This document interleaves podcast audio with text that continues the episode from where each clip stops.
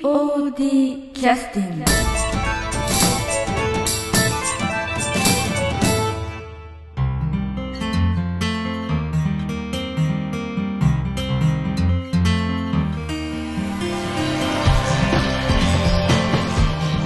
劇団 POD ポッドキャスティングですこの番組は富山県を拠点としたアマチュア劇団である劇団 POD のポッドキャストです劇団員や関係者ミュージシャンやアーティスト他の劇団の皆さんにご出演いただきましてオリジナル制作の劇中音楽を交えていろんなお話をしている番組です劇団 POD のポッドキャストです。えーご無沙汰しております。えー現在、2020年の年末です。えー本当にご無沙汰しております。で、今回、えー放送させていただくのは、えっ、と、2018年11月24日に収録をした内容になります。えーっとこの後もちょっとねそれぐらいの時期に収録した内容をちょっとまとめてできれば放送したいと思っておるんですけれども、えーっと内容はですね2018年の、えー3月にですね、えー行いました第49回公演クロノスの振り返りになります、えー2018年の3月に公演した内容を11月に振り返ってでそれを収録した内容を、まあ、2020年の年末にお送りするという非常に壮大な、えー制作期間を、えー経て、まあ、お送りさせていただくので、えー非常に間延びしてですねあのご存じない方も相当いらっしゃるかもしれませんけれども、まあ、お芝居のねえー楽しさとか振り返りの楽しさみたいなものが少しでも伝わればと思いますので、えー楽しんでいただければ幸いです。それではどうぞ。はい、えー、それでは POD キャスティングを始めさせていただきます今日は、えーっと久しぶりに、えーっと生贄になる方に、ね、 何人も来ていただいてるんですけど、はい、えーっと順番に自己紹介で、はい名前をおは願いしいま、すえ浜口千尋です。はい、三沢絵里奈です荻野陸です。はい、よろしくお願いしますお願いします。えーっと今日はちょっとあの皆さんのね記憶にあるかどうかわかんないですけどクロノスの振り返りをあの前半させていただいてえーその後またあの新しいあのスケッチブックボイダーの公演の振り返りもさせていただきたいと思うんですが、まずクロノスの方については、えーっとそれぞれどんな役割を果たされたのか、えーっとえー、りっくんからありっくん何やったのー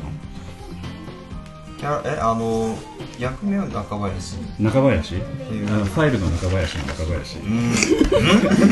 ネタがわからないです。すいませんなあるほの中林という会社が大阪にあってど。あの昔からファイルとかそういったものをねあのすごく有名な会社なんですよはい失礼いたしました、はいえーと、はい、中林とはどんな役ですかそうですねあの、ん主人公のはい杉原がみなんていうかみ説明ができるかな。えーとあの、なんか。やべ説明がない 俺は助けんよ。もうもう助けてほしいんですけどね俺は助けんよ。蝶ネクタイしてましたよね、そうですねはい、蝶ネクタイをしてるお坊ちゃんえまあおばあちゃんというかーお坊ちゃんが、は。何の仕事してる人？ 何の仕事してる人？中林はいはい 博物館のそのアシアシスタントアシスタントうんまあアシスタントうんまあやべえ説明ができないえーっとせその博物館の館長というか、はいはいそれをやってたのは、えー、と南本さんなんで、はいその部下ってことですかね、そうですねえーで具体的に仕事は日々どういう朝から夕方まで仕事をこうこなしてらっしゃるような仕事なんでしょうかねやべえやべえこういうこういうの振られるとすごいすごい説明ができなくなる本当にまず朝来たらパソコン立ち上げてメールのチェックをしますよねそれそれ博物館というかそれ自分の仕事それそれ自分のそれあのお荻野陸としての仕事のような気がそうですかするんですけでその後そのメールの内容に返信をして、どはいはいでまああのその後朝礼か何かあるんですかねそうですねそうですねそこまでまあ深く考えずにやってたっていうことですかねお芝居としてはもうそこまで深く考える余裕がなかったですそうですよねまあ実質デビューのお芝居ということでしょうかねはいその時はねはいということでまた後ほどお話をお伺いさせていただきたいと思いますが、えー、エリナちゃんは、えー私だけエリナちゃんと言ってるのそう、一瞬俺ピンとこなかったですよね。で、えーあのさっき生さんはポカンとしてたんで この後誰来るのかエリナちゃんっつったらポカンとしてまし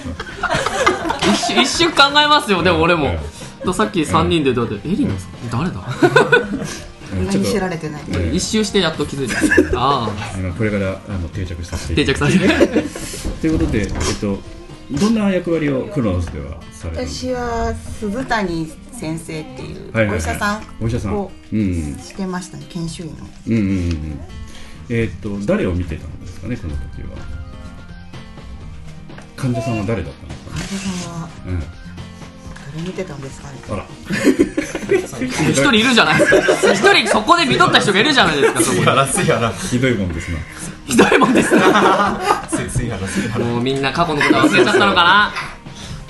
あすいましたね水原っていましたですよ。 な何がしかな。水モ原ンさローんは何がしたんですか、その方をあの見てた主治医ということですねそうですねあとまあもう一方見てたのかなもしかしたら見てたは話的には知り合いだったということは知り合いではなかったんですけど、うんとある事故で運ばれてきたうんうんうん方が一人おられまして、うんうんでその方はまあご臨終を見ご守っ臨たと終されてしまって、えーただ、えっと、ただその、えっと、兄弟の人っていうのはなんか病院に来てたんじゃないですかそうなんですよ患者としてえ患者としてあえあ、本当や。そうだおそらく、わ忘れてましたうねん、おそらくそうじゃなくそう一回だけ来た、ね、親指の付け根がズキズキしとったんやつそう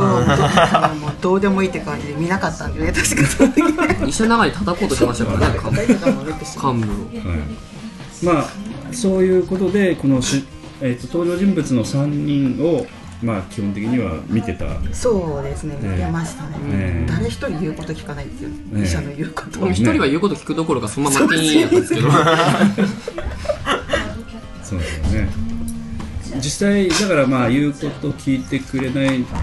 ということはちょっとややぶっぽい感じがあったということですねどうどうなんでしょうかね無免許医やったんですかまさかなでも研修 研修医だってあそうか研修医ちかゃんと研修医だってはい免許はあったような気がする気がするだけ研修医って免許あるのかあるのかインターンっていうことですかね研修医がどんな感じなのかがわかうんない、ん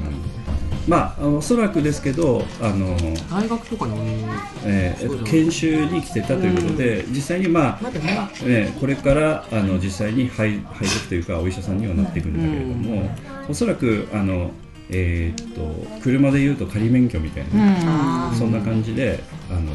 おそらくちゃんとしたあの国家的なあの資格は持ってる形だと思うんですけども、正式なやつではないということなんでしょうねおそらくそうじゃないとやっぱ見れないからね。うん一応その先生が本当のその免許を持ってる先生がサブでつくという立場なんでしょうねただその下にあの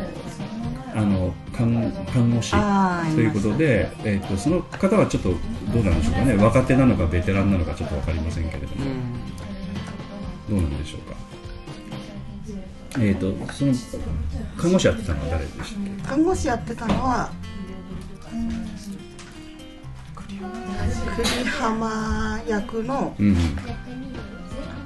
萩野ゆきためがあったな ためがあったなねあのおぎはぎでよくお分かぎらやなはぎいおぎやはぎが紛らわ荻し野いでですす荻野ですあのもうこれで何十回言ったかわかんないですけど荻野ですから荻野じゃないそろそろ覚えてほしい萩野ゆきちゃんがもうなんかややこしい2人が一緒に入ってきてましたからねえなんかすありごいっくんの方がりっくんの方が早いか早いですりっくんの方が先やね先長に萩野か荻野かわからんって言われるっていうでもなんかななんでこんな入ってもう何年何年で1何年年も経ったんよいいきなり幅利かして俺より先輩からみたいないやもう1年ちょっとぐらいだったけどなんで名前覚えてもらえないんだろうな私よりも先輩なんだよね多分えどうどうどうどうどうえ なんちょっと先輩ちょっとだけ先輩お前早いようん数週うん、間早い早ああ入団がね入団がちょっとい。来た瞬間に入団しますって言ってたからね。あそうっすね早い早い。みんなちょっと考えとった方がいい。即だもんねしかも急に来て急に練習そうそうそうそうなんあの連絡もなしに来たからそう連絡なしに来てうん事前のアポイントもなしになしにね来て急に来て入りますよからアホみたいなことしちゃうなと今ダッカの、ま、お孫さんかなと思いながら見とったもん俺。お孫さんああ知り合いのいや、知り合いのっていうか、東その信義のあの違う違う違う違う。なんか外で作っえ たっと、外で作った。娘さんのめっちゃまずいじゃないですかどうえそんなもん、なんで俺がお孫さんかなってなんでわかんない ですかどこで見たんですかいやいやそれぐ初らめいて来た時って、はいはいクロノス前回公演のゲロコちゃんの時ゲロコちゃ来たよんね。の時、まあでも話まだ決まってなかったですよねゲロコちゃんやろうかってあの時におられた大野さんの、うんと一緒に入ってきたんですよ。あ大野さんの緒にちょろっとついてきたから、お孫さんかなああってそう思いっうて。ことそかの時あのあ大野大野さんのあの確信を的ないやいや普通にお孫さんか隠し子の息子仕事息子かななんで一緒に音楽すかみたい な 童話がいても確信持ちしてるんですよねなだるかほらど望まれて生まれなかった子にしたいんだ辛い辛い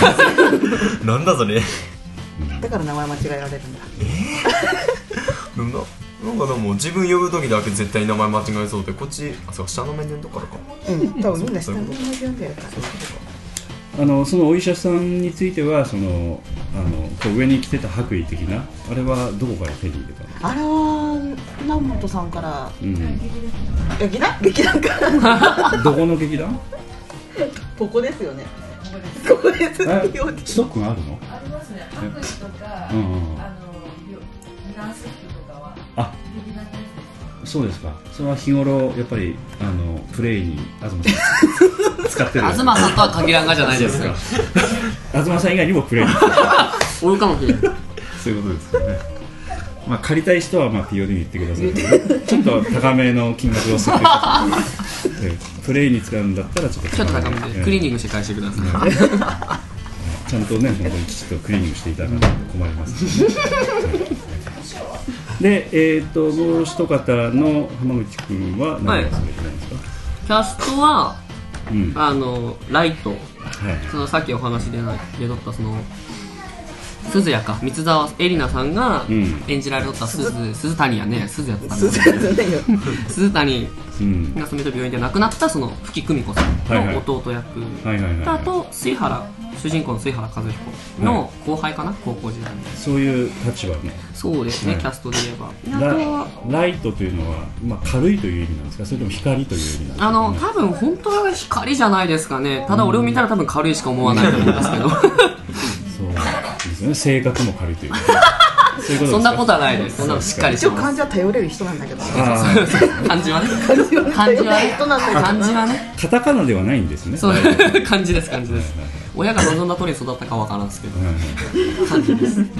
いでそのライトという役を、はいえーっとしてたとでこれはあの、まあ、そういった立場としてはそういうことなんですけど特徴としてはどういう特徴を持ったそキうですねャあラのクーターなんでしょうか、ボクシングをボクシングやってプロボクサーを目指しとったあーということは、まあ、日頃体絞ってるのでちょっと痩せそうですね痩せ型だったとうんこういうことでそうすそようね食い物にも気をつけてはいはいはいカロリー高いものを控えて控えてるとそういう人生を高校時時代代からを送送っってていきたとたここ今もかな、こうんのお芝居の時もはい一番最初の時系列の時も、はいはいはい、ただやっぱり名前に近いこう軽いというライトという意味もあって、あのなんていうかちょっと重みをつけるのに苦労した一と応そうですね重みはつかなかったですね結果的に言うとまあ、その辺については前回の振りそうで返りすでねやってますねえー散々これは散々ちょっと突っ込そまうそせうてだいただぶいいてじられたんでだいぶいじられたんでそこはまあ、こん今回についてはだからちょっとあの初めてね久しぶりに参加いただいたお二人を少し解剖していこうと思ってまあ、ただあの、えっと、その先生の方のねあのお芝居のあそこについてはお客様に背を向けてるシーンとかもあったような気がするんですけどそうですね全然記憶ないんだよ本当に本当に記憶ないのどしょこっだぱろなうしょっぱなしょっぱなしょっぱなどか違うこだしょっぱなじゃないあのソファーに患者を座らあせてのー診察してるそ感うじそう水原を診察しとった時にあー完全に折れてますねってスタートは後ろ背中向けとったよ机の方に向かってたから机本来だったら向こうからこっちに座る机を反対側から座ってあのお客様にこう背を向けて座ってる、あうん、ーあれそういう風に言われなかったっけらあれはアクションがある から動きがあるから向こう側じゃダメだっつってで手前でできるだけ横向きになるようにっていう演出じゃなかったかな確かにまあ、だからあのどういう最初はこうだから背中を向けてるので,、で会話をするときに、え横ー上手側そうですのねソファーの患者に向けてくるっとこう、うん椅子を回転させて会話をするということでなんとなくこう向こうにむ見ながらカルテを見て、んでこっちを向くみたいなそういう雰囲気を作ってらっしゃったと思うんですけど全く記憶がないという、全く記憶ないマジか怖いなひどいもんですよね ちょっと南本の再来みたいなところが 過去のことは覚えてないわじゃあちょっと覚えてることをどこの辺か何覚えてますか何何ででももいいいいんんでですすけけど鈴谷じゃないやつなら覚えてるどどういうことですかあああ幕間一つまくって幕間っていうかシャッターのあえシャッターあー来る来るのそ右側の右側のえっシとャックターロノスというそうあの機械をええ機械閉めたでり開けたりするシャッター役にシャッター役といシャッう違うあの別にシャッターの格好はしないですシャッターなんかペラペラになったのの格が好はしないそういうことじゃなくてなんか帽子かぶって作業服着てそうなんですよそれでそれをこう移動させたりするいわゆる黒子っぽいようなそうやってたんですけど、役名ついてる役じゃなくて黒子の方を記憶にあるというのはちょっそっとちが一番記憶ありますそれはね、なぜですか初日うにん帽子かぶってお面かぶって出るんですけど、なぜか初初日に私帽子かぶり忘れてあお面だけかぶって出たんですよそれ気づかなくて、あはいはいはいはい知らんのお面かぶったままええ今日ちょっと帰ったらビデオ見てみる多分最初の方にあると思います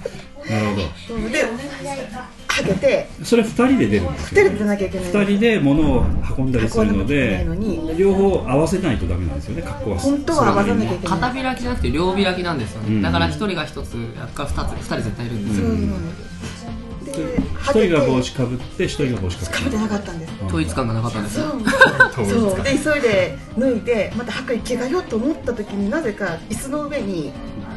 帽子が置いてあってそれで初めて自分帽子やかぶっってべなーいっつってああなるほどそれがもう一番多分それの印象に残あっうんあその時にあの出て戻ってきてからやらかしをあの気づいたので気づいちゃった相当ちょっとだからちょっとショッキングなまま診察に向かったわけですねそうなんですそれ帽子って思いながらで進 帽む帽子と思いながら出てしまって、うんうんで初日のそのえーっと関原ちゃんがやってた津久井とうん話をするシーンがあったんですけど、うん大事なシーンだね大事なシーンで帽子のことでショックでセリフ全部飛んじゃってああ関原さんに助けていただあいたんでああったあ うん、一回だけそのシーンは何のどんなシーンだったんですかあのえーっとそれはあの会社のなんかそういった場面でなんか診察いやこれ何のシーンだったっけった本当に言っとるほんまかい なりっくんわかるいやもうそれどころじゃなかったです かもうお前らら俺に言わすなお前らなん ていやもうもう匠君持ってよかったわそのシーンは関原さんがなんか水原がぶったあの水原がそのこの話は未来に行って、うんげあの過去に戻ってあ過去に行って未来に戻って過去に行って未来に戻っての中身繰り返すお話なんですけど、うんその中で、えっと何回目2回目やったかなかとりあえず未来あの過去に行って未来に戻ってくるんですよ、うんうんでそこで机が水原当たって話し音がですけど水原がぶっ倒れるんですよはいはいぶっ倒れるその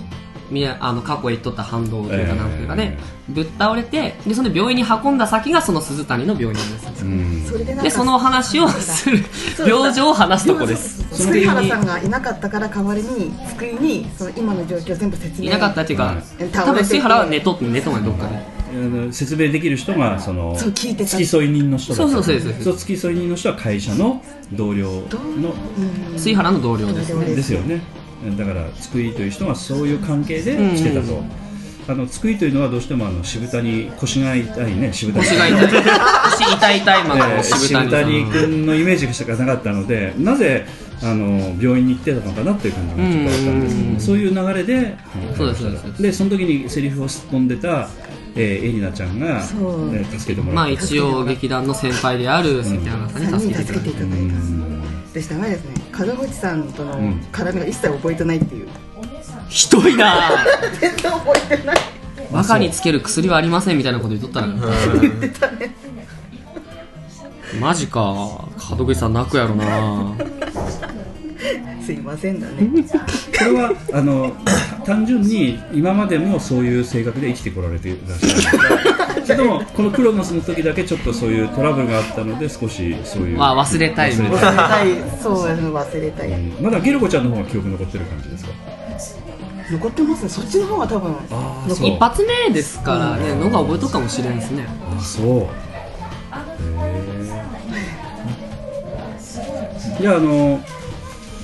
えー、とりっくんにもちょっと話聞きたいんですけど、はいりっくんの方は、はいあの具体的には、はいあの今回がおそらくこの「クロノス」という49回公演がデビュー作みたいなそうです感ねじなので、はいあのゲロゴちゃんよりも当然そのなんていうか今虫一つ殺しました、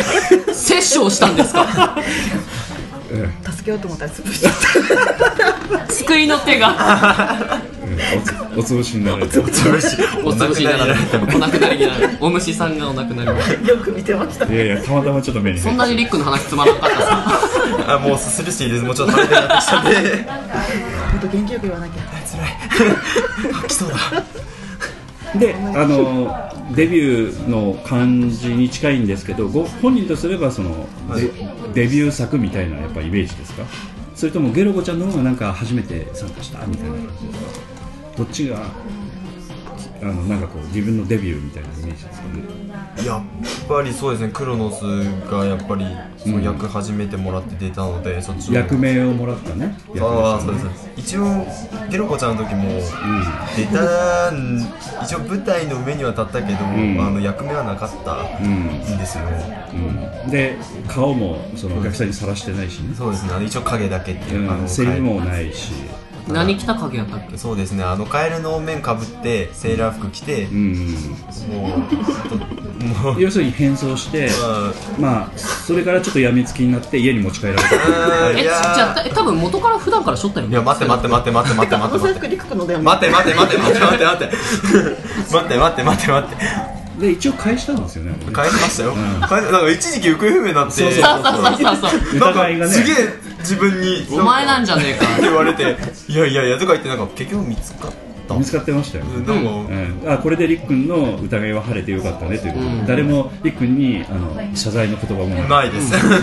ないですでしかもそれ言われたのがだいぶ後になってからやったそうだよねうでなんかそれしてなんでずっと俺のせいにしてたのかなーって思いつつ、まあまあ疑われるようなね言動をしてるからしょうがないん公演終わるたびに何かしらうせ者があるんですよね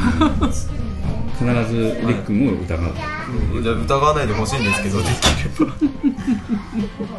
で、あのーその時に、えーっとデビューとしてセリフがそこそこあるというかかなりあると思うんですセけリどフというより場面に出とる時間がそうですすねごく長かったですかねでナモさんにちょっとあのそのポッドキャストで聞いても、はいあの舞台袖に戻ったのは2回ぐらいしかないみいたやい1回ですあ1回なんだ一回あ2回って言ってももうすぐ行って戻るみたい元なに戻る感じだったので、ほぼ1回ほぼずっと出ずっほぼもうずーっと出ずっぱりでしたね、あれ袖に入ったの雨ねのシーンと冒頭に出てこんだシーンが一箇所あるからあのそのシーンの最初にん大変ですばいのとこあのえ館長大変ですわいって言ってああそうああそういうことあれあれを入れると2回になるああれを入れるとにああまあ確かにそうですね劇中やってるでしょ劇中1回しかちょっと記雨憶の日と雨の人喧嘩のシーンあえ喧嘩あ思い出した思い出ししたああーそうやそうやあのえっ、ー、と水原と あのラライイトトかの二人きりのとこかそうそうそうそうそうそうた幸恵苦しいやおらんだなそういえばそうだおらんだおあそらうんだそうそうそこですそこですそこの2つなんでそこ記憶いなかったんちょっといろいろちょっとあの都合が悪かったの で言えなかった言えなかったですでそのあの出っ張りというような脚本で役の役に決まるみたいな話というのはいつ決まったんですか、その話して大体1かん1ヶ月半ぐらいだった気がするんですけど、このクロノスをやりますってなって、うんまあ俺今回はその演出助手としても入っとったんで、うんうんそっち側もちょっとちらっとわかるんですけど、うんクロノスやりますってキャスト発表したのは結構早かったと思うね1ヶ月以内ぐらいじゃないかそんななのクロでしたノっスけやりますっつってからそそこやったと思うすぐやったでクロノスやりますってなった時点でりっくんはもうほぼほぼ仲林で決まりやったから、うんでそういう話は当然その本読みとかしてる段階ぐらいなんですよね、そうですね、うん、で分かって本人とすればどういう気持ちだったんですかこれはできできないですばいみたいななんかよくわからん雑ですす ねけどちょバイをつけれっとばいい。害をつければいいというババババイいやーあのーなんかこうよっしゃみたいな感じだったのが最初なんていうかそのセリフ読み読み込んでなかったけど立ち稽古あそうそうそうだやねる前に、うんそのセリフだけの量だけを見とってしうん見とってしまってであなんかすセリフ他のシーンから見たらそんな多くないって思って覚えるかえなんかそそういう覚えだっだから最初となんていうか想像できとらんだよね舞台そうそうそうで本当にセリフだけ見とったよねたうんなんかもう多くないけどいや頑張るのがあそういうことかそうですそうですそうですセリフの数自体はこう3万でこうちょこそうちなょんでこすちよょこちょこ全体で出てるとそうそうそうだからその場面だけ出てるんじゃないかとそういうふうにだだと思ってたんで、じゃあ最初立ち稽古入った時に俺の場面なんかにおらんだりする水筒とかで触ったりしましたよねでそれ言われてそれ聞いた時にあやーべなんてこったと思っててそうなんだちょっとあちょっとこれほっとええー、とか思う最初頭の中でイメージしてた役と全然違うんだね思ったもうなんでかそうやまあそう要やすっるにとっていうか、ううんん、客観的に見た感じを全然頭の中で浮か思いがけてなかったそうですね実際このクロノス約2時間ぐらいだけど、ほぼほぼ舞台上にいたね2時間ほぼほぼ、ずーずっーっと立ってたとずっと足震えてま1し時間50分ぐらいずっと おったよねたもうほんと足震えてましそれは例えばバレーボールでいうと、はいトスが上がりましたとたはいその瞬間にこうバーンとあのアタックするわけですよねそうですねねえそういうと気持ちになれなかったということですかそうねビビってしまいました ねちょっと目の前に高いブロックがあった気がしますあそうかお前の場合目の前に高いブロスからネットがすでにもう基準外 なの規格外の高さしようがあるねとか まああのねリスナーの方ご存知かどうかわかりませんけどあのバレリーナをやってらっしゃったということであのバレーボーラ ーですバレーバレーボーラーですいやでもりっくんの身長でバレリーナショットすげえ目立つと思うよあのバレーボーラーですあそっかはいすねもっこりタイツを履いてたうんそうちえょ違っとうねスカートの方でしょ待って待ちっっちてゃいか待って待って待って見たくね だか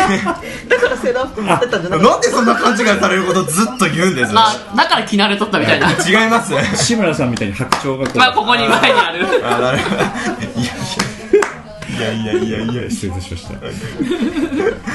やななんだこれたただねあのそういったあのまあちょっともっこりタイツはちょっと置いといてあのね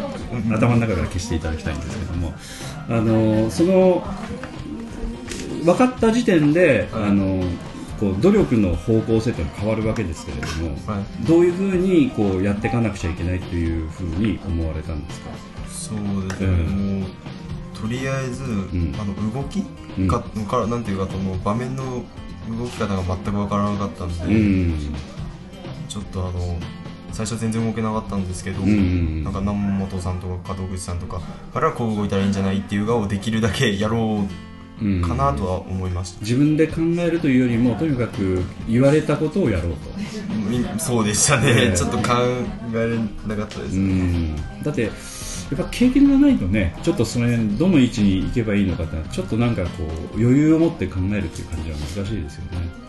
そうこの場面の場合どこにいればいいのぐらいの感じでしそょうですね言い訳に聞こえるかもしれないって思うんですけど、なかなか難しいと思いますよね、 結構自由度高い舞台やったとは思うんですけどどこにいてもいいと、うんただどこにも行けるような役でしたしあのうん納得性がある程度ないとダメなのであのまあけどキャストの動きの邪魔なにもあるけど、うん舞台初めて立ったからねどんな立ち方すればいいかすらもわからんし、ね、お客さんにどう見えるかもわからんはい中でやからね、うんそういう意味ではあの、えっと、今度は愛妻家でデビューした浜口君はその時はどうだったの愛妻家の時ですか、うん、愛妻家の時はいやもう本当リック以上にひどかったんじゃないかなほらそんなこと言ってるびっくりより広げ相当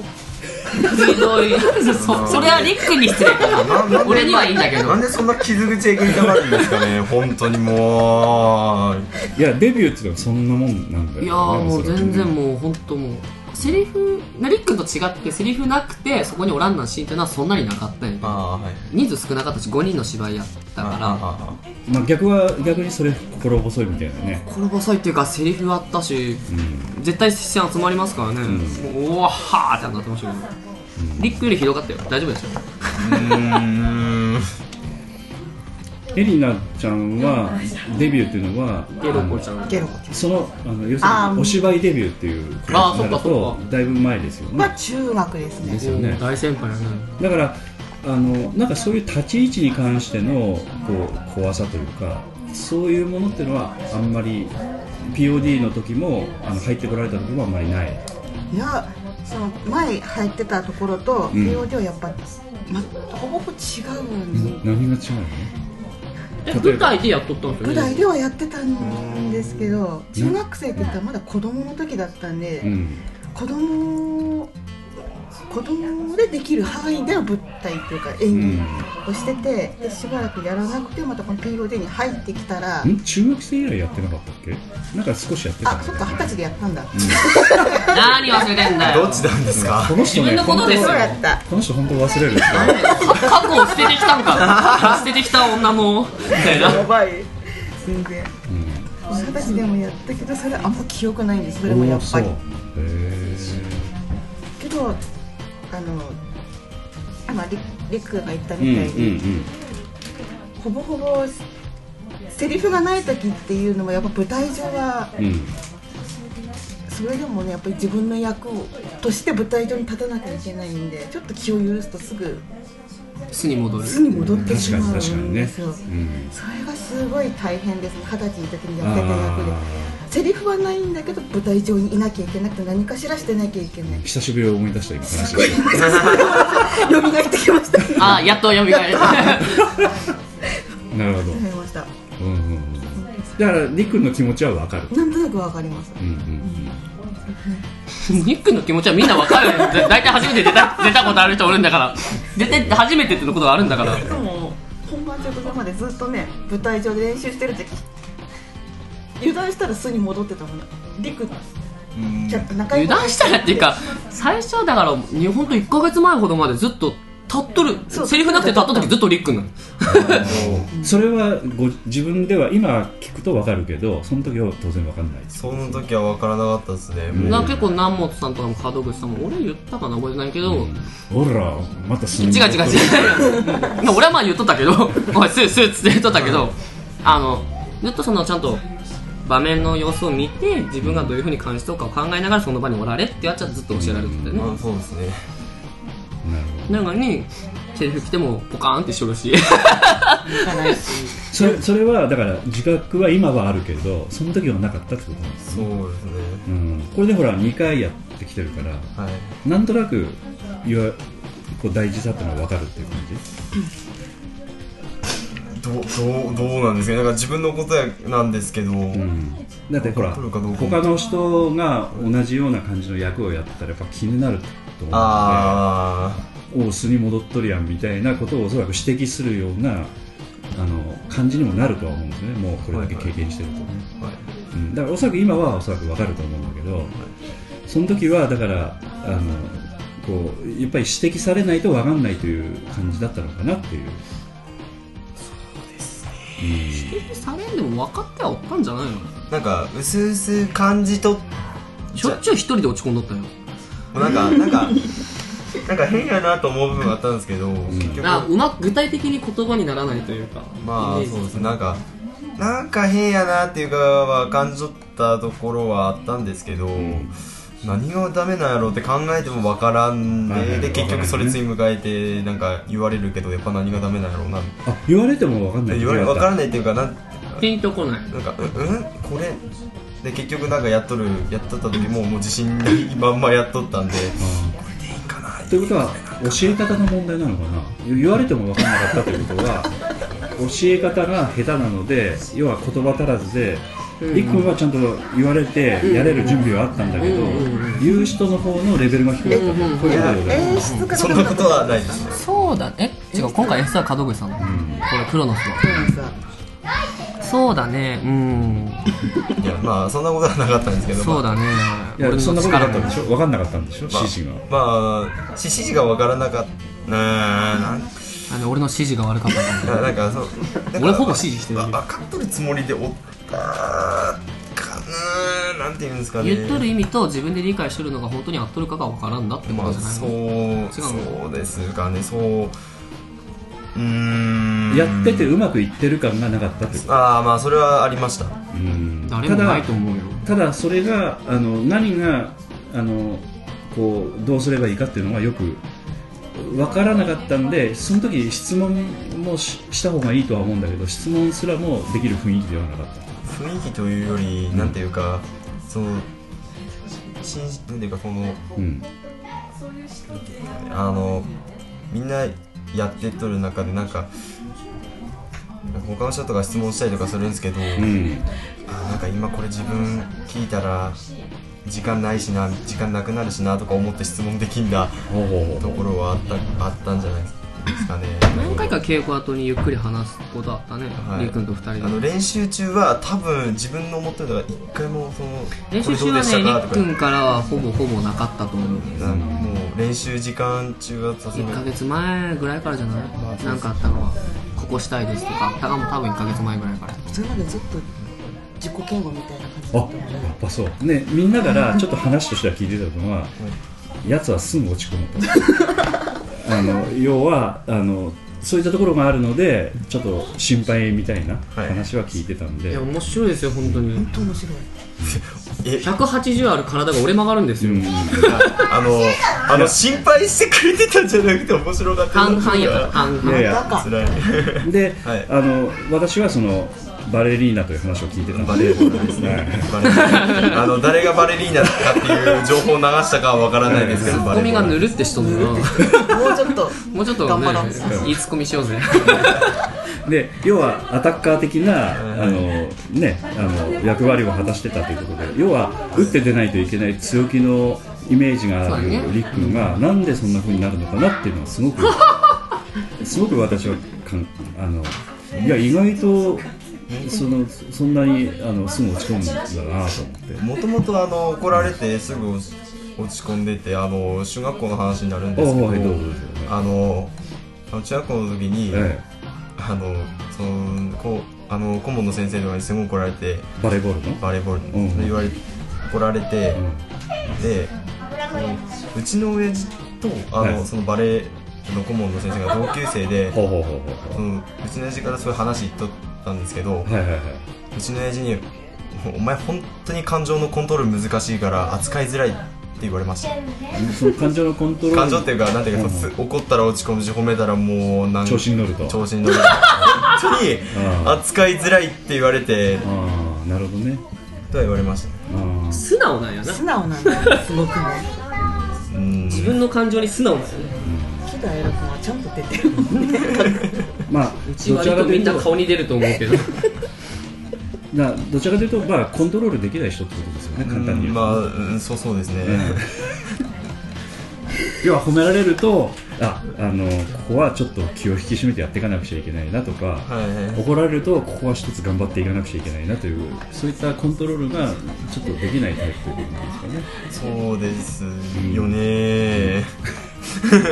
思うんだけど第一に来る感情が一番でかいみたいな落ち込みがでかいみたいな、まあそう本で当すでねかいよねその場でうずくまるなるほどでそれは何その最近のそのスケッチブックボイジャーでは多少は改善されてきた感じあの全く改善されなかったですあそうなのそれいつ改善されるんで すかえーと時間えー、21歳になるまでには改善したい今今のもう怖いすぎるやないかよお 前お前二十歳になったんいつや9月やろ9月です来年までだいぶ先やないかえいーなうーん直していきたいですねあさってにはなうんあさってしあさってかいやーそんなそんなことだったらクロノスの時こんな喋ってないですってまあ、でも、まあまあ、あのなんていうんですかね、そのクロノスはそれなりにやりきったので、うん、で、あそうそう、あのちょっと一つ、今、パッと思いついたんですけど、あ初日だったんですかね、ちょっとあのこう金魚の口みたいにパカパカ してた瞬間があったような気がしたんですけど、あれはどこの場面で、あ初日だったよね、初日の初っ端じゃないですかそうだかなっていうかま違ったっけあ水え水原が1回目か2回目帰ってあそうやそうやそうやそううんや、帰ってきた後に、うんそのなんか俺だったらこうするみたいな説明をした時の、うんうんうんうん時のセリフが飛んで、うんうんうんあやべえとはなった声に出たのよね確か出ました、うんうんうん出ましたあやべえって言いましたうんあの POD の歴史の中でそういうセリフを言ったのはビッグも初めてなんですよはい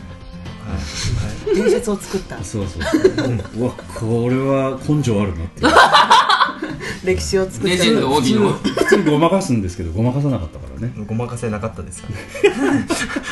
ごまかせなかったですかねええはいあの見てるお客さんもあ巣に戻ったみたいなね全部こう認識するようなセリフを言われたので、はいうんみんな頑張れってなったらしいよお客さん俺俺が聞いたお客さんからは頑張れってなったらしいよあーもうもう本当もうもうもううーん う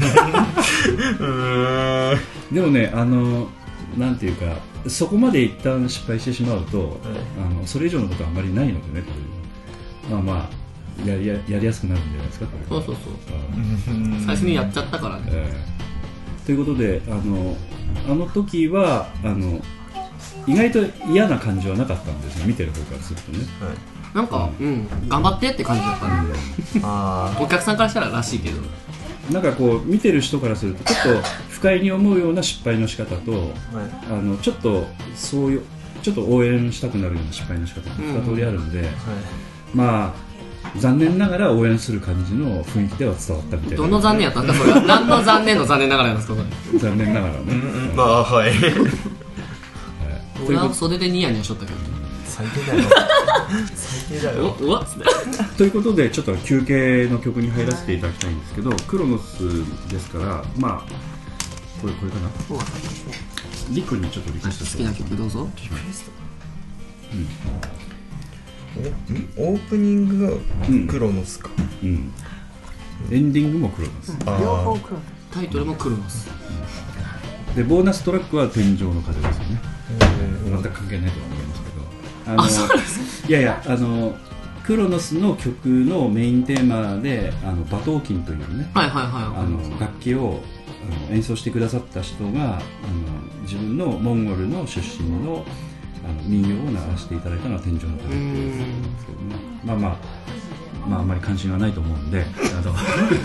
リクエストの曲を選んでいただきたいとーあうん2つに絞ったんですけど、うんす一個に絞れよあじゃああのこれの最後にお別れの曲でそのもう一個う一曲入れるのでなぜ今一個選ぶいなりえマジかえー、えあのえ休憩で流すいいよいいようんクロノス登場でお願いしますはいわかりました短い曲ですねあそうか短いかはいいいよいいよ、はいん、じゃあ曲紹曲紹介お願いします 曲紹介あしたことないんか曲曲紹介曲紹介してくださいえーどういう劇団がどういう公演でどの曲を使ったのかみたいなまあ、劇団 POD 第49回公演「クロノス」より何々チェックどうぞラジオでお願いしますえー、劇団 POD 第49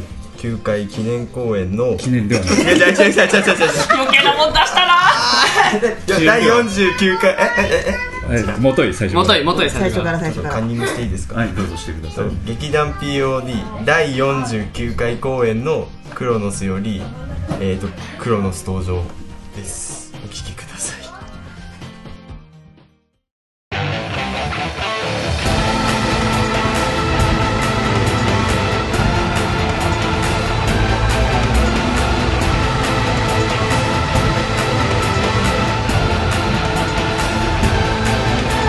「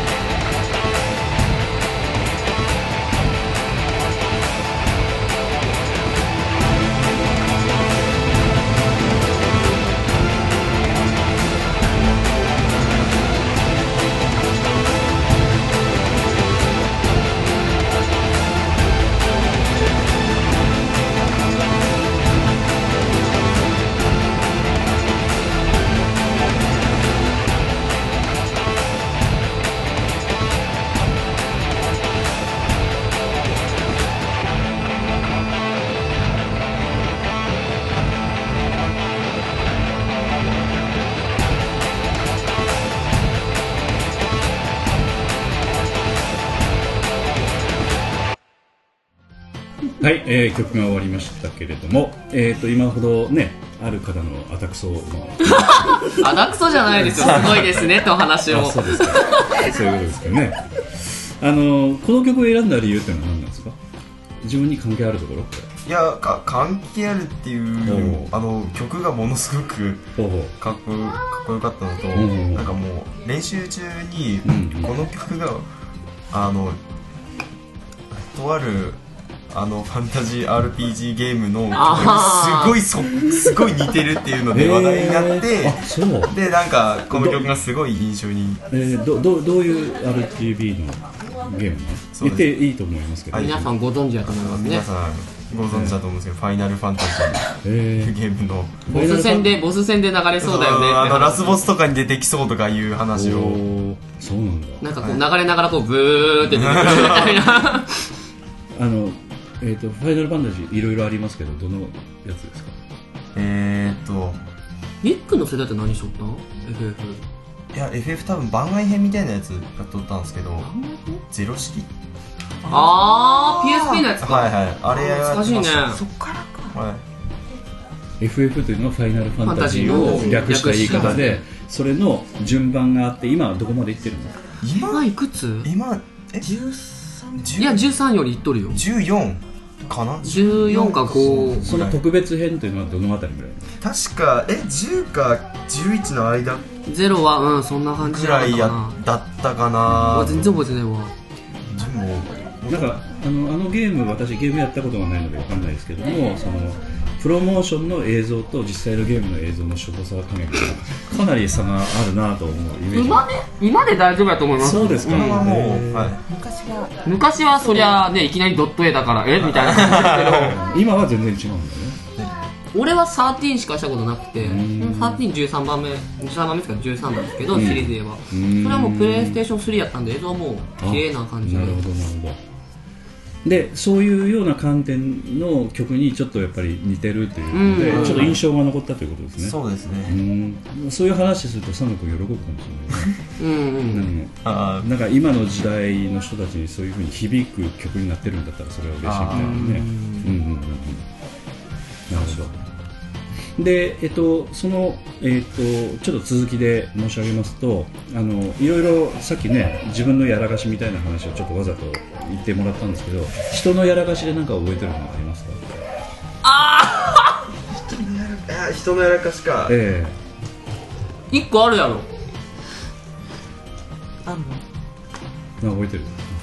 っぱりでも自分のやらかしもでかくマジで俺毎回毎回お前に文句言われとった記憶があるんやけどななんかいましたっけあここかここかあ何何何ーあーあのうんまず場面の説明から、ねまあ場面のどういう説場明面かうんあのあの杉原とほうほうほうライトがあのあの杉原の方からライトに向かって血血糖申し子がうん血糖状を渡すで渡すんですけ どその血糖状ほうを渡した後にああなんかその血糖状ライトがライトが血糖状をなんかそのなんかあのああなたが俺に勝てると思ってるんですかみたいな感じうんでで最終的になんかその血糖状を丸めて投げる投げる投げ捨てるんですよけど、はいはいでなまあ相手にしないと、はい、そうそうはいでそれをなんか自分の方に向あの自分の方に向かって投げるっていう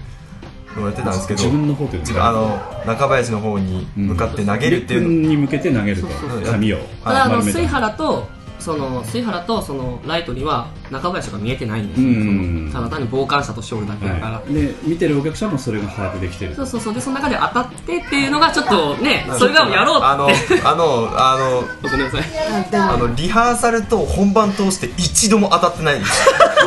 うなんだ一度も当たってなくて本番2回やろ距離どれぐらいあるいやそんな全然ソファー挟んだぐらいよねそうそうソファー挟んだぐらい1メートル2メートル弱2メートルあまああったかなぐらいのということは、はい基本的には髪を丸めて、はい投げれば、はいまあ普通当たるだろ当たうるだろうと全て下の方に行ってましたねな確なかなんかあの一応一回なんか見えやすい位置に追ってくれんかなって頼まれた記憶があるそうあのこの視界の方に寄ってくれ みたいななんかに追ってくれって言われてちょっとしずらしたんですけどそうそれでも当たらなくてそれでも当たらなくそれは、えっとそのライト要するに浜口君はその本当に中林が見えてなかったということなんですねと透明に透き通ってしてしまってて見えてなかったのかああ見えたんだっていうか、狙って投げたのに当たらなかったのか狙ってなかそったののこかこに投げて当てるっていうのはもう頭の中あるんですけど、芝居中やったもんで、要するに目線をそっちにいや、絶対動かしないです。目線はずっとこう、カード口さんとか、その水原の方に向け取って、周辺視野で見える位置に追ってくれっていう話をしとって、うんそれだったらちょっとやっぱりあの少しハードル高いかもいや、っていうか、普通に俺も、そんな思いっきりパーンって投げんと、くだらない、ふってぐらいで流れば多分当たっとったんですよ。うんもう、パーンって投げとったもんで、下にポーンっていったんですよ。当て最終的に当てよう当てようとしてたからそうそう、 ふっこれ稽古中だ。このえ、何だっけ、俺に勝てると思って るんですか稽古中は、ゆっくり投げて当てとったんですあのバスケットボールでいうとシュートを打つみたいな そうそう感じでちょっと軽い感じでやれ ば稽古中は当たった可能性多分本番もそれやれば当たったんですけどね。うんなるほどちょっとね盛り上がっとったもん ね、ちょっと。なんかちょっと要はお客様にそのちょっと沸騰こうあの余計なこととして笑ってそほうしそかうったんそうだそうそうというところで俺はな、何をやったんだあいつはみたい なまあ普通のものを投げたっていう場面になってしまったでしかもりっくんもりっくんで当たるもんやと思って進んどるから、その当たらんことで動揺しとったらしいんですよでもなん当たらんだぞっつって動揺しとったらしくてでもでなんていうんですかねもう音だけすご音だけ結構すごかったイメージあってパーンみたいな 威力高いけどって やけになってたんだもんねちょちょっとあのちょっとそれでビビった面も多少ありましたねお医者さん絡みのところではどうですかなんかやらかしいっていうかお医者さん絡みお医者さん絡みあのセリフ飛んだぐらいじゃない医者はね水沢さんもあるし自分もそんぐらいし私はか多分それくらいあとで一つちょっと記憶にあるのがあの門口君とのポッドキャストで話話として出てたのがそのえーっとであのまあ、役者には出はけっていうのがあって、出る場面とはける場面があってはける場面は結構自由に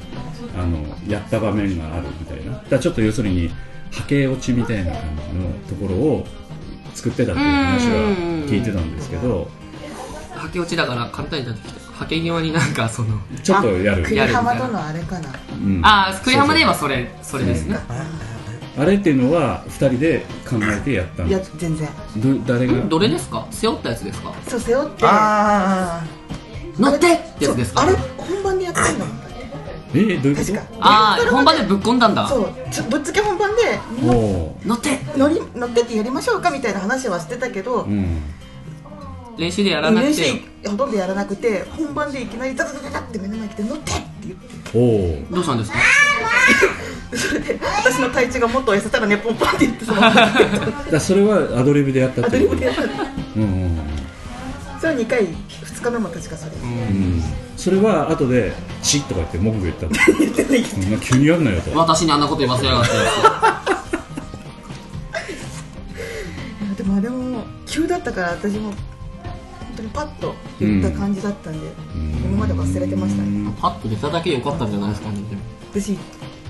結構何回かりっくん怒られとったあの黒子の方シャッターこうし開け閉めするシーンの時に、うんうんあ邪魔やったんや 邪魔だったの毎回毎回あの私が出てくる時になるとなぜかりっくんが私の前をこうパッて出てきてあーその道をああでかいんだよお前はバスケットボールでいうとスクリーンプレイみたいずっとねなそうそう出てきてまさにまさにブロックしとったよねーまあまあまあ 閉めれまなくて何回か怒られてここじゃなくてもっと違うところって言って違うところに移そ動れはした怒かられたっていうのは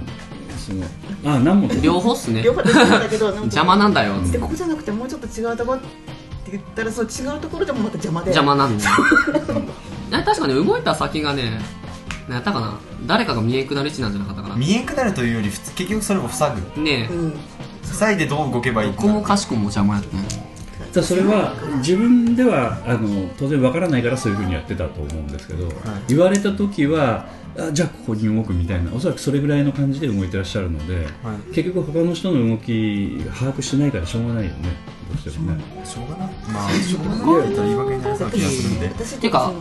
舞台そのお芝居の流れを理解しないからどこに行っていいかわからんっていうのがあったんでしょうねあー動く上でだから今までの稽古でこの辺にしかいなかったからこの辺にしかいなくちゃいけないってな頭がなっとったまあまあまだあかそうでらすチラッとしか動けなくて結局邪魔ってお話なんじゃないの、まあま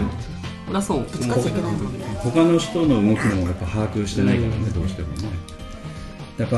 余裕がなくないからねしょうがないんですよね、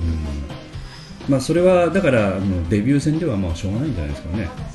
うん、言われてもねそれをその「うん」とか言いながらやったら何様だとない やなんか言い訳みたいになりそうでちょっと嫌やなと思っていやいやもうそこはもはうデビュー戦なんで申し申し訳ございませんでしたぐらいの感じでいいと思いますよ、誰も別にそんな風には思ってないあと一番最初にうんうんライトが登場してくるし「先生」って言ってくるときうんに、うんあのあれでなんだっけあカれルテカカルテであーライトの手をバーンって叩くシーンがあるんですけあーあーあどーあれ本番でやっちゃったんだよねえっと初日やったかなあの親指の付け根がズキズキするんだって先生に見せるんですよ、うんで俺はその杉原の審査中に入ってきたまあ、邪魔ななんか人失礼失礼な人みたいな感じだったんで、うそんな選手はしませんぐらいのあれでパーンって叩くうんで本当はそう叩かれるんやけどボクサーやからね、うんきちんとスッて避けるシーンなんですけどドキドキするんだペーン 上下 げておーいったーみたいななるほそれどはしかもそあれは美味しいんだけど当たらん当たらん前提で振ってるから結構にポーンってなってなるほどなるほどこの中指の先っちょにペーンって当たっておー当たらないから大丈ボ夫ですクサーよりも素早い先生だったとそうそういうことを証明した本とい人う曰こくと当たでってもいいけど大丈夫です当たらないからって言ってたもん、うん俺はもう振り上げるぐらいで下げるつもりやったんですけどまあ立油場断油断うして、ん立場がなかったですよね、うん本当にごめんなさいいいことしたもんね、お客さんからするとねどこどこまで分かってるかどうか分かんな いそうでですすけどね、まあでも段取りしてる劇団側からするとあいつ何やってんのあの話ですよねあって思っちゃったゆりなちゃんいっぱい出てく るね意外に意外にいっぱい出てきますななんか他の人のやってたらすごい医者出てくるシーン動き多いからね何かしらうんそういうことかまああの今そのその、えっとボクサーの素早いシーンうんぬんという話ありましたけどさっきのあのその喧嘩のシー ンあのの話もちょっとあのさっき振り返りの曲聴いてる時チカッとありましたけどあの時の練習っていうのは少なめだったみたいな話はね縦のそうそう多かったのアクションのシーンですねうん、うん、まあ俺結構これてなかったですからね結構大丈夫ようん今んだけど結構これとらんであとあそこ俺プラスうん俺対4人なんですよ、はいはい俺対4人えっとまあ今役名だけお名前で言いますけど、うん門口さん島田さん島さん渋谷さんの4人を相手にするんですよ、はいはい体格のねあ違う郷さん五人いるあ俺誰も5人かうん郷さんもやっぱ5人よあれ渋谷さんいあまじしゃあ門口さんを相手にしてない渋谷いさんおられたよおっやたお門っ口たさんは相手じゃない一緒におっただけ、うんそうそうでよね4対1で4人その5人が揃うことなくてあーあで縦の時っていうのはそその時もポッドキャストで話してたけれども、結局代役っていうのはちょっとタイミングが合わなくなるのでそうそうそうそうやっぱり練習にならないんだよね、なんならそのだから本当は主軸になる俺はずの俺がうん結構稽古ちょっとこれこらんだもんで、うん、そういうことだったんだよね、まあただの言い訳なんやけいどやいやいやであとあともう一つちょっと聞きたかったのはそのえっと着替えのシーンの話チャタの小島さんがそのシーン好きだみたいな話をあー前のポッドキャストで雨のシーンそうそうそうそうそうそうあの時きあの着替えてたのは誰と誰と僕とうん山崎あと幸恵うんかな、二人だけ他にも着替えあゆっぴーもかあと結局あすのっちゃんもじゃなかったあいつは着替えて出とったそこあで本当っていうかあのシーンに行くがに着替えなかったからすでにみんな他そうそうそうただあのシーンを作った理由が、まあ、元からあったっていうのもあったんだから元からあったプラスあと俺の着替えシーンを稼ぐてもらうと稼いでもらうためにその前のその着替える人はそのシーンが始まる前にもう着替え着て替えてたしまっとけばいいな話んでだすけかどらライトが一番大変だったんだよね俺がそのだから例えばある場が終わりました、うでん次の場にはもう着替えてなくちゃいけないっていうシーンやったんですよ、うんそんなん無理だから 結構がっつり着替えなくてうんでその時にあの小島さんがちょっと手伝ってくれたみたいなそうですああなんかそういう話をちょっとそうねお手伝いいただきましたそうですねパンツの上げ下げしてくれるそこまでじゃないです。そこまで。あ、ちょっと待って。いや、でもズボン履かしてもらったの気づいない。上をこう一生懸命脱いでズボンこうやってやってくれる。あ、ありがとうございます。やったわ。ねだったで、しかも丁寧に脱いだ服畳んでもらったので。いや、すいません。何から何までお世話になえりま。ますあ動画のお店行ったような感じじゃないですかどこかのお店。舞台裏で何しとんねんじゃんお前らになるんですけどなんか羨ましい感じがしいますやいやいや俺めっちゃ焦ってましたよあの時本当に その雨のシーンもちょっと着替えるにはちょっとなみたいな時間だかまあそれでもあれで1分ぐらいら、ですぐからいありますねうんかなりじっくり時間は普通の芝居とすれば取ってた方だと思うんですよね、俺より山崎の方が焦っとったからね最初時間が間に合いませんって話をあしそてうそてうあねねちゃんがねねちゃんがう全然ー間に合わなくて出れませんおー服もやっぱ切れるように置いとけばいいしな何から何着替えてたのサチエはいやねねちゃんあ覚えんてあーえっとね喧嘩のシーンの後だからあーっとね中学校小学生かなうんあ違うあの時は中学生か中学生中学生の格好からあれ高校生あれいくつだまあ何のせまた違う格好だからうん中学生からもうちょっと大人になった格好に変わるのに着替えなくちゃいけなくてスカートやったよねあの時まる子ちゃんみたいな格好してたんだっけはるこちゃんマルコちゃんみたいな格好からちょっとやぼったい田舎っ子みたいな格好に変わっていくので着替えて着替えた先がぼつかったのかなちょっと服がただあのやつかな服の点数からすると男性と女性とあんまり変わらない感じがす変るわんんでなすいんけどですけどうんそれで着替えれる人って言っても男性しかいなくてあ女性そはうかそうかちょっと隠れて着替えなきゃいけあなのい階段のところまで行ってるんとそういなういやちょっでとも距離がある山崎俺の目の前で着替えとったけどマジでマジで俺はみみ水戸の目の前っていうか水戸なんだけど普通に後ろで着替えとったわ、まあ、まあ劇団の場合はちょっとそういうところがあるからね、うあの少しやあしの別に俺はそんな性的な目であいつを見ることはない まずない男男女のそういうのはちょっと気にしないところがあるからねそうですねだからなんていうか難しいあの着替えとか難しいのかもしれうんまなあいで気すけ遣いど、は気遣いは絶対せんなんですけど、うんただ、えっと、場所についてはよく似たところでやってたというえっとですねああのの下手あ裏の裏の通路ですあ裏の通路でやってたんだ確かへー記憶正しければ下手側の裏の通路で着替えとったじゃああの、えっと、お客様側の階段のあそこではやってなかったということですかそうですねそっち側ではやってないです次の登場が下手からの登場やったんであそこは結構あの B 面プロジェクトのねあの寺山さんの大体居場所だったりそするうっすね私もそうだ鈴谷の一番最後にあの、お姉ちゃんの久美子さんが亡くなられてしまって、うんライトが「姉さん」って言ってこう病室に入ってく一番シーン最で初や最初の方ででうん私ちょっとみんなこう順番にはけてくシーンだったんですけど、うん私左手側お客様から下見手て下手の方左手の方にはけてって、すぐに裏の方走って上手にかんなあんあかはいはいごめんいいよだいぶあマイクをチョップされま した、ですぐはいはい後ろから走って、ええ次またその車の格好にしてすぐ出なきゃいけなあくてそこが大変だったんだねだから結構ね、あのね、そこの、いそこにはいないでみたいなとこがあったよね。そうそうそこ走らないからみたいな。そこが一番間に合わない間に合わないって言いながらもう何人かに突っ走らない人が。そ の時は誰か着替え手伝ってくれたの誰ももうみみんなもうもう本当見てるだけそうか誰も手伝っ人てくれない徳かなまあ、ちょっとアピールが足りなかったかもねまあ俺声でかいですからね。稽古中も、やべえやべえって言いながら聞いてましたから。目の前で雨の日やったから、あー、無理無理。 それが声聞こえてるもんで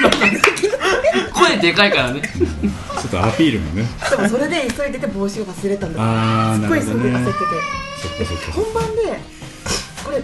知ってるかな本番でうんあの一緒にペアで出るうんは黒子で出る時ってこの栗浜役のゆきちゃんが一緒に出てくれてたんですけどうう本う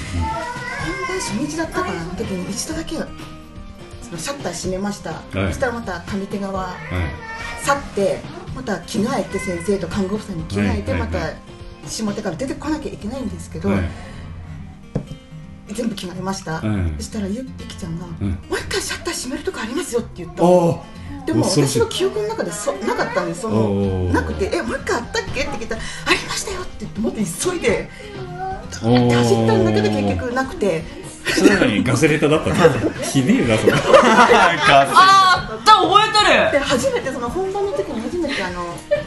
てる裏手走って戻ってきて、あー、次であそこだからなと思って見とったら、戻ってってもう一回走って戻ってくる。何しとんがよ。その裏で初めて誰だったか誰かと今までうん会ったことない人と会って、うんあれこんな人なかったぞと思うって、んうんうんうん上手側の前で台本を私置いてあるんで台本を見てやっぱないよって言ってまた急いで走ってあそその時 にあの萩野ちゃんがそ高かったかまんまと計算通りに計 そ算うそんなこと言ってたってことですかで計画通り引っ掛けたってことでしょうか恐ろしい女の子ですないやいやもうユッピーは恐ろしいです全部持ってきも何もかも持っていく人ですからねとても同い年とは思えない そう同い年ないよねでもそれ怖いよねちょっとビッと切ってしまってもう一つあっ たただでさえちゃんとしとるよだって心配な上にありますよってやったらビビりますよねちょっとそれがわざとやったかどうか一回聞いてみます ユッピーこの場に現れんすからね今度呼んでみようかな聞いてってそうかまああのその時にあのえー、といろいろ着替えたりなんだりというちょっとあの私もあの経験があるんですけど舞台の裏走るというのは稽古場ではあんまりできないので、うんうん距離感っていうのは本番に近い要するにその場所行ってみないとわかんないので、あそこ意外と遠いんですよね髪から下までは距離ありますねでプラスほら髪下の際ってほら壁面できたりなんかとかあるからだからそ今ほどちょっと言われかけましたけど足音ねそうなんです足音カツカツカツカツなるんですよね裏向きしてる走るときはもう靴脱いで、なんとか早足でやっぱりお客さんからすると急にあの人がはけるとカカカカカカカカカ足音聞こえちゃうとねといつもヒールとかありますからねうんギロコちゃんとやっちゃったんだよねあお疲れ様ありですがとお疲れ様ですうバイバイバイバイこっちこっちこっちバイバイありがとう可愛いなゲロコちゃんで一回やっちゃったんだようんうんあーあったね一回ねゲロコちゃん何しゲたロのコちゃんであのヒール履いてそのまま一緒にこうサムさんたちと三人ですすごい水沢さんの足音が完全と響くというかコツコツあその後にあのしはけて、うんそそれでアルミトンがもうコツコツ聞こえるんですよそう聞こえるから抜いたんですけど、んその抜いた時の靴一個落としちゃってゴン本番みたでゴゴンってクイやッってたかな何のシーンやったかな結構静かなシーンの静こかとなで時したよねの時にガーッと落としてあーギャッなるほど俺後で気づいたよそれ言われてああそういえばそんな音したなぐらいやばやばと思ってあのその後ろ走るのはその時は気づかなかったという か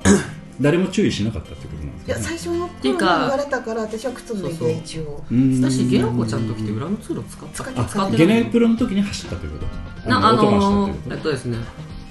舞台上そのゲロコちゃんの場合は後ろのそのお客さんから見える通路じゃなくて、ええ舞台上ではけとったんですよあ途中まで見えとったから見えとるまではまだいいかあーな見えてなるほどはけてしばらくもまだいいかセなットの後ろを走ったということね見えてる形でそうですそうですそうです、はいちょっとはいはいはい3から見えとるっていうか、はいはいはいはいぐらいやったからまだ足音も、まあ、見えとったら見え聞こえてたら聞こえたかなって、うん俺そのれはいいあれでではないですすけねど、はいはいはい舞台ただはけ切ってからこっちのシーンが始まった時にコツゴトンみた いな聞こえてたんだなんだろうみたいなだかやばーと思ってもすごいら俺はほとんど気づかんだっすけどまあ聞こえてたよねとか思いながらお客さんからすると気にならない人もいたかもしれないけどやっぱ気づいた人はねお気そらくになりますね、えそういう音とかえいらっしゃると思はうやっぱんりでねなんか落としたなっていうのは分かると思うお客さん見とったらおお芝居情報量多いからいろんなもん、見てます音からねも音楽も何もかも見ようとしとるから、うんヒットショーも拾ってしまう人はおると思う、うんなるほどなるみっくん音と音と気配消すのがうまいよね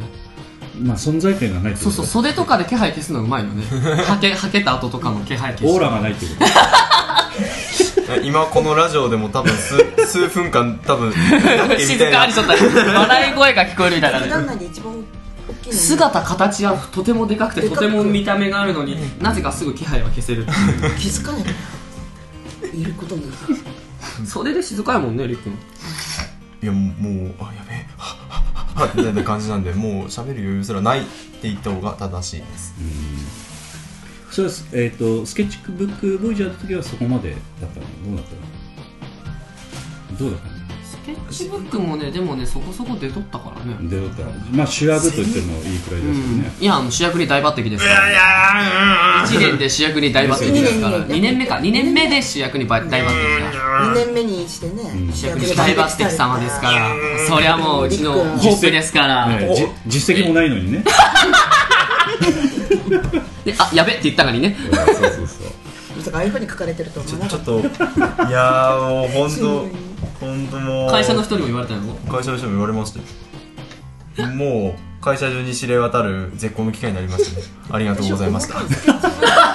ありがとうございましたスケッチブック覚えちゃって主役って私ずっと片渕さん片渕あだけどありくくんなんだい一応あれは一応どっかちけなんだるろうと思ってかけるというのかあれは3人の物語かな、野原とかける小次郎をまあ小次郎とあれやけど諸星一緒やけどここじあかけるあの小次郎諸星あとは野原あの3人の話ただ誰か一人を主役が立てるならあれはかけるやと俺は思う俺はね、まあ挨拶もしたしね後半ね、最後にねせあの名前を忘れないように気をつけました、えー誰かさんがやったらちょっとそういう意味ではちょっとクロノスに戻りたいんですけど、あの時にあのえーっとまあ毎回ねちょっと取り上げたいなと思ってたんですけども、その初日にあの並べなかった人いたじゃないです か。あのあれうんあの時、うん最最後にこうみんなで出るじゃないですか、はいはいはいあの時に本当出る直前までそのある方がおられなくてみんなで焦っえて、えいないですよね。どうしたんだろうどうしたんだろううんその舞台の袖にいなかったということなんですよね。もういなくおられなあかのっ舞台袖でみんな並んで待っとったたんで待すってよ、るんでうすんよつい言ってるのでも、うんいるはずの人物がいなくてで俺は結構ギリギリそこに戻ってきとったからうん、渋谷君が要するにあの来てなかったと雲隠れしとったんですもよがくれしょったんですよでまあ、あの急にそのお芝居が嫌になってどっか行かれたのか ななんかわからないなんかわからないですけどいなかったんですよ、うんうんであれいないぞって思っとったら、そのスタッフしてくださっとった劇団の方が来られて、うん、誰誰かが覚あえとてる松尾さんやったかな、うん松尾さん松尾さん松尾さん、うん松尾さんが来られて、うん嬉しそうに言ってたのいや顔は割と真面目でしたね真面目でしたか顔は真面目でしたよ そうなんですよそうなんですよそうなんですよそうなんです実よはみたいそうなんですよそうなんですよそうなんですよなじゃないですかそんなんでそんな入ってきたら聞こえますよ舞台に笑い声お客さんに聞こえますよめっちゃだってあれ最後いいシーンやんそうそうあんなシーンあんなシーンでハッハッハッって言っても何しとんじゃんお前ってなりますよ松尾さんは結構深刻な顔でこうやってそう大好きだよはい顔は笑ってなかったな顔は笑ってない心は知らないですけどし渋谷渋谷君あの腰やって出れんからっつって言わあれーてでだけ去ってったんですよパッつって私門口さんに聞いたあーつってだから門口さんも知らんはずやろで挨拶するあまのでさ最後にみんなでありがとうございましたっつってああーのみんなの前に、うんお客行様くをこう見送るときにこうはけるときに門口さんが「渋谷がこしあったこしあった」って言ってもまあ、そうそうそうそれをあの本番の舞台上で耳打ちをしたのは知ってますえマジで知らんますかえ知らんの知ってますえ身内だあんな並んどったから門口君に伝えぜ全員こう並びますよねみんでなしかもあの舞台その時に最後の挨拶をするのが門口さんやったんですよ、で並んでてで伝えんなんけど出ずっぱりじゃないですかあの人、出て終わってそのまま並んでみ俺らが来るみたいな、で並ぶみたいな感じだったじゃないですかだから伝える手段がなくてその何どうやって伝えるのかよみたいなまあ伝えんなんかどうかはちょっと微妙なとこそうろがあるそんうですそうけどそう俺はパニックっとったからやべえ伝えんなんっつってで本番のその舞台みんなに並んだ瞬間にスーッと門口君のとこ寄ってって新谷さん腰やりましたっていうふうな耳打ちをしてあの戻ってったんで、うん、そしたらお客さんからすると「あれ何?」っていうような「何を耳打ちしたの?」みたいな。うんなんか坂口さんうまく今おられない方もおりますがって言い方してくださったんですけど、なんかだって渋谷さん確か寝ずに来られたんでしたけど寝ずにじゃな仕事をい寝ずにではないでもなく確かですごいなんかでも都合悪かった んですよ都合悪くて自分の役が終わってちょっと楽屋に戻って座った途そういう風にやったらしいなんかやっぱあのその時コルセットをあの、まあ、その時もあの自分で持ってるって話してたんで、ボルタレももらってきたってことなんだだからあのよくややるんだというふうな言い方してたんでらしいですだから慣れてたんでよかったんですけどこれ1回目だったらあの次の日ちょっとやばかったかもしれないです、それぐらいにやっぱり痛いのでねうん まだ俺も腰はやったことないっすわうん、うん、死ぬ前にな腰は足ならあったけ腰が治んないですからねど若いから、まああの実際にこの年を取るとやっぱ筋力が落ちてきてうんガクッとやってしまう時があるので、うん、おそらくバレエやってる人も結構腰やってる人多いですああ私です自で分もリスクそんな腰使うことないからやられることもないんじゃない何をやるんですかねまあ、だから変な店行かなかったら大丈う夫んなあそうそうそういえばそ腑にの落ちこねの前ほら、いあの変な店で思い出しましたけど何で思い出したんですか 何を何で何を思い出したんですかなんかいろんな DVD をなんかレンタルされてらっしゃったような記憶があるんですけどあれ誰誰から誰あの誰からこうああのあのー何どういうこあのーえっとと何の話え何のスケ話ッチブックあのスケッチブックかなスケッチブックの3本ぐらい3本じゃないですけどあー渋さんの一本だけですあのあれのその仕え借りたの借りたんじゃなくて「りくくんお疲れあげる!」って言われてあもらっ「たおのおおお!」って言いながらもらってでうんでその後なんかああ、ままあそれ以上はいいですまあまあまもらったんピだーピーってね入っちゃうしねあ、あの結局そのまあそれともう一つあったビデオの他にまあ知っとるか知られない方、ええ俺もあのとりあえず赤い赤いとりあえ ずた卵みたいなやつああボボトルというかそ赤れいも卵みたいなミスター T ねミスター T もミスターう T もうなんかそれもあのロもっッとロッキーロッキーの3に出てくるボクサー がミスタでー T T ちょっと違いますけどねだいぶ違いますけどねう失礼すぎて言えないですけどねいやもうそれもなんか舞台終わった時にうんあのこれで これでなんか今までの疲れを取ってくれとみたいな感じのねぎらってくれみたいなねんか感じのこと言われてうん使ったんあのあのなんなんまあまあこれ以上はいいねやめとこうかあの行方どうなったか気になってたあじゃあやっぱ結論言いますとあの友達にそれを話したら「欲しいなそれ」って言われて友達にやりました、安くもないからねまああのーなんて言いますか下水先輩もねいっぱいいらっしゃるんであれで下すけども水先輩しかいないんじゃない ですかもしかしたら俺俺含めて下水先輩しかおらんと思 うなまああの POD の雰囲気もね最近変わってきたんでちょっとどうかなという気もするんですけれどもああまあそうですねいっぱいい若い子来ましたしねいやいやそういうんじゃない下水先輩が育ってきたの でどどういうこ育とでてすかた人たちがそうあ何え世代交代みたいな話ですかゲス のそうそうあじじのうん一応私たちの世代というのは非常にこうなんていうかエレガントな感じの人がいっぱい集まえっえてちょっとすごい言葉選びましたねまあまあまあまあまあま時代が変わってくると少しゲスくなってゲスくなったね来られたんであね俺たちがまたもう一度クリーンにしようじゃないか一あの回リセットしようぜ浜口さん一回生まれなく俺俺綺麗だよていやいや汚れまくってますよということで、ちょっとあの、えー、と今回については、えーこれでちょうどいい時間になりましたので、えー、と振り返りについてはまたあの引き続きさせていただきたいと思いますが、今回はこれで締めさせていただくんですけれども、お別れの曲のご紹介をぜひお願いいたします。えーとあ違うこれじゃないわうんえーっとうん、どうあそうそう、これあの、なんか聞いたりしてしてらっしゃるのししてらっしゃったんですか、その CD とか、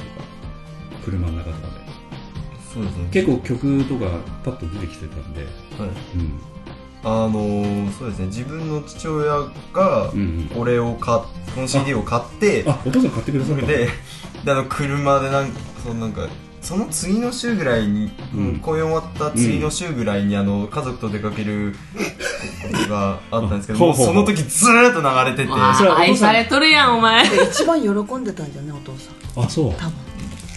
いやもうこの時ちょっとあのお父さんとよく似てるのか顔はあの自分は似てないと思うんですけど他人の人からもうそっくりって言われます、あーマジでそう見たことないねお父さんの顔あの次自分はい回実家に挨拶しに行った方がいい私お釣りかなんか渡してるはずなんで、あのそういうじ自分のあうんあの自分あのなんていうかガガリガリって言ったらあれなんですけどうんうちの親父あ細は身があーあれがっちりしてます本当にがっちりしてますへー体格で体格だけで言ったら全然似てないですけど顔は似とるらしいです、でもうん昔お父さんスリムだったんだよねああかもしれないですねまあでも昔も若い時昔もなんかやっぱ力仕事しょったんそう力仕事というかもうもう部部なんていうかその部活がすものすごいきつかったらしいのでもう体はやっぱ相撲部あとバレー部です お父さんあバレー部ですそうはいその影響でバレーしたの違うのそれはまたいやうちの親父は話広がってきたのそうう陸ち軍ののお父さんの話う ちの親父はあのうんあのビーチボビーチボールっていうあのあのボボールはあのみ緑と紫紫じゃないビー緑チとバレービーチボールですうんビーチバレビシバレビーチボールですビーチバレえーはバレーとボール違うのビーチバレーは砂浜で2人でやるバレーボールですかビーチバレーはいでビーチボボーールルはは体育館とかでやるようなはい、あのの旭旭町で発祥した白あ色ー白と緑緑あのあれ朝日町発祥なの発祥は旭町ですだからあの9月へえ豆知識がまた増え9た月の第1週か2週に毎年あそこで全国大会行われてへえるそうなんはだすごいね朝日町はい、でそれのそれはなんかちっちゃい頃そのビーチボールをやっとったかを見てきたんでーであなるほどねそれでバレーやろうかなっていううんまあにはなりましたでお父さんはそのこの CD をずっとその家族旅行の時にかけてくださっ てたと家族旅うんそうですねおーそれは何みんな黙って聞いてるみたいないやなんかえ いろいみんろな見に来たんご家族はえーっとそうですね見に来来られたんとおかん親父妹ばあちゃん見に来ましたねおうんー家そ族れそれぞれの感想はどうですかいやまあ良かったようんやったんですけど、でも個人的にあの1日目のやらかしがでかすぎていやいや個人の感想は聞いてないはい、はい、あまあまあとりあえずよかったよとはあのあとりあえずあの渋谷さんと門口さんはベタ褒めしてましたね、えいやいやー、他人の評価もいいんです よなんか孫とか家族のありっくんの家族からリンクに対する、評価が出てたのかなと思ってよくあんなセリフ覚えれたねって言われてああそりゃそうでしょうねやっぱりあのみんな嬉しいっていう感じだったってことですねそうですかねいやいやあの別に謙遜される必要はないと思いますけど、はいちょっと今ううあの家族でねお父さん聞いてらっしゃったから嬉しかったんでね、うんはいはい、ということで曲紹介をあ はいえー、とえー、とじゃあ、えっとはい劇団 POD 第49回公演「クロノス」から「えー、とクロノス」オープニングバージョンですお聴きください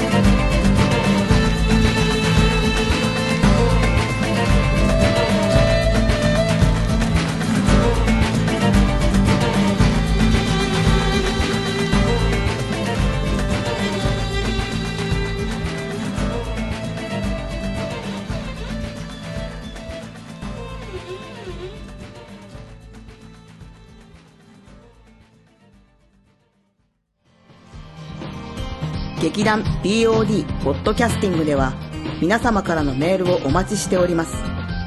劇団 POD の芝居をご覧になった方はもちろん全くご覧になっていない方からでもメールをお待ちしていますメールをお送りいただいた方には劇団でオリジナルで作曲をしております音楽 CD または音楽ファイルをプレゼントさせていただきますメールアドレスは、マスターアットマーク、pod-world.com へ直接メールをお送りいただくか、劇団 POD のオフィシャルウェブサイトの送信フォームからお送りいただけます。Google などで劇団 POD と検索してください。劇団 POD の公式ページのトップ画面のインターネットラジオのリンクを開いてください。そのポッドキャストのページに番組へのメールはこちらからとリンクが貼ってあります。そちらからお送りください。もちろん、Apple の iTunes ストアのこの番組のページのレビュー欄からの感想もお待ちしています。また、公式ページのトップページに Twitter と Facebook のリンクも貼ってありますので、Twitter フォロー、Facebook いいねもお待ちしております。それでは次回まで。はい、えーっと、お別れの曲が終わりまして、これで締めさせていただくんですけど、今、えーっと、エリナちゃんの方からツッコミでね、エンディングじゃないんだみたいなね、ことだったんですけど、なんか意味があってオープニングを選ばれたってことは、やっぱ私も聞きたかったですね。まあ、あえて終わりに始まりの曲を選ぶというね何か終わりメのッ始まセーりジ性が伝わってくるあれですがどういった理由でといった理 由でいやおあの始まりとお終わりをあれしたのは特に意味にはないですここがないですここが俺の演劇人生の始まりだみたいたなだはいただなんかほらあの袖にいた時に、 はいむっちゃ緊張したんでとかっていうああそれはありますそれで選んだとかあーねまあそれはあります門口さんのぬくもりを感じながら緊張しとったよあねその時に抱き合ってたの抱き合ってたっつうかあのまあ、背負わんなんすからねあそういうことかああのスタートが背負って出てくるあーそっかそっかあの要するにおんぶをして出てくるんではすいよね、そうですねぬくもりを感じとったねその時にもうかあの片口さんにあーえっとなんかこう、ははいい、門口さんなんか当たってますみたいなそういうそういうようになってもうとりあえず当てないでくださいいつ行けばいいいつ行けばいいみたいな状態で行けばいいさそういうのも違う違う違うまあまあ置いといてあのいですかいつ出ればいいいっつてこと出ねればいいいつ出ればいいうん出ればいいって言って思いながらここやってた時にまだまだまだゴンって言って出てましたねなるほどはいやっぱり出るタイミングっていうのはやっぱりあの焦るっていう感じそうですね早く出なさいって言われたんじゃなくてはいあの早く出すぎるんでまだまだまだって言われてたそうですねもうそっちの方なんだね、そうですねうんうんまだあの幕もこうあの開いてないというかあれ幕開くんでしたっけライトは暗くなってるだけいでや、もうどんちゃん上がるどんちゃん上がる上がはっずてで南もさんがおってでうん雷とか雷に乗ってしばらくしてから出るんですけど、うんそのその雷になってしばらくっていうことは何どんちょ泊うかが開いてからどんちょう開いてい南本さんがおって雷が鳴ってで何泊かは決めとったはずです確かなるほどただりっくんがその何泊かわからんみたいでうんゴゴンパーンって出てきたりゴゴンそれからどあれみたい などんちょうが開く前に出出出ようとしてたそれはさすがになかったんじゃないかなそれはなかったですけどまあどんちょうは目に見えるものやからまだ大丈夫だったんです雷になって「いやまさかなまさかな」とか思いながらこの音楽が、いもう当然なってるわけですしみたいなだからその記憶に残ってるってことかなまあそうですねすごい緊張しながらいつ出ればいいんやろうないつ出ればいいんやろうなとか思いながらそうだねりっくんは早く出すぎるタイプやったんね前もそうだったねは早く行っちゃうタイプやったんい、ねそう、うん、ちょっと言い方が違うスケッチブックボイジャーもスケッチブックボーイジョーはどう早く出すぎるっていうのスケッチブックボーイジャーはそんな出てなかったそんなスタートはそんな大丈夫ようん今のお話では何の話いや、ごめんなさい、ススルーでいいです。あそうですごめんなさい、ごめんなさい、ごめんなさい、ちょっとあの、伝わりが狭かったもんで、 りっくんしか伝わっとらんだから、まあいいっす。はい、わかりました OK です。えということで今日来てくださったのは、あえーと荻野陸ですえー、クロスの何役 えーのと中林役荻野陸でタイルすの中林の小道具もしたよね。小道具もしましたこれもしていただいたとはいはい、はいでクロノスで鈴谷先生役やりました三沢絵里奈ですはいはい、えっと、ライト役を、吹きライト役をやりました、浜口千尋です。はい、どうもありがとうございましありがとうございましたたありがとうございました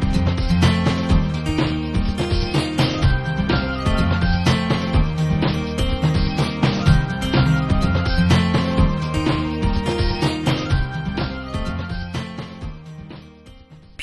POD キャスティング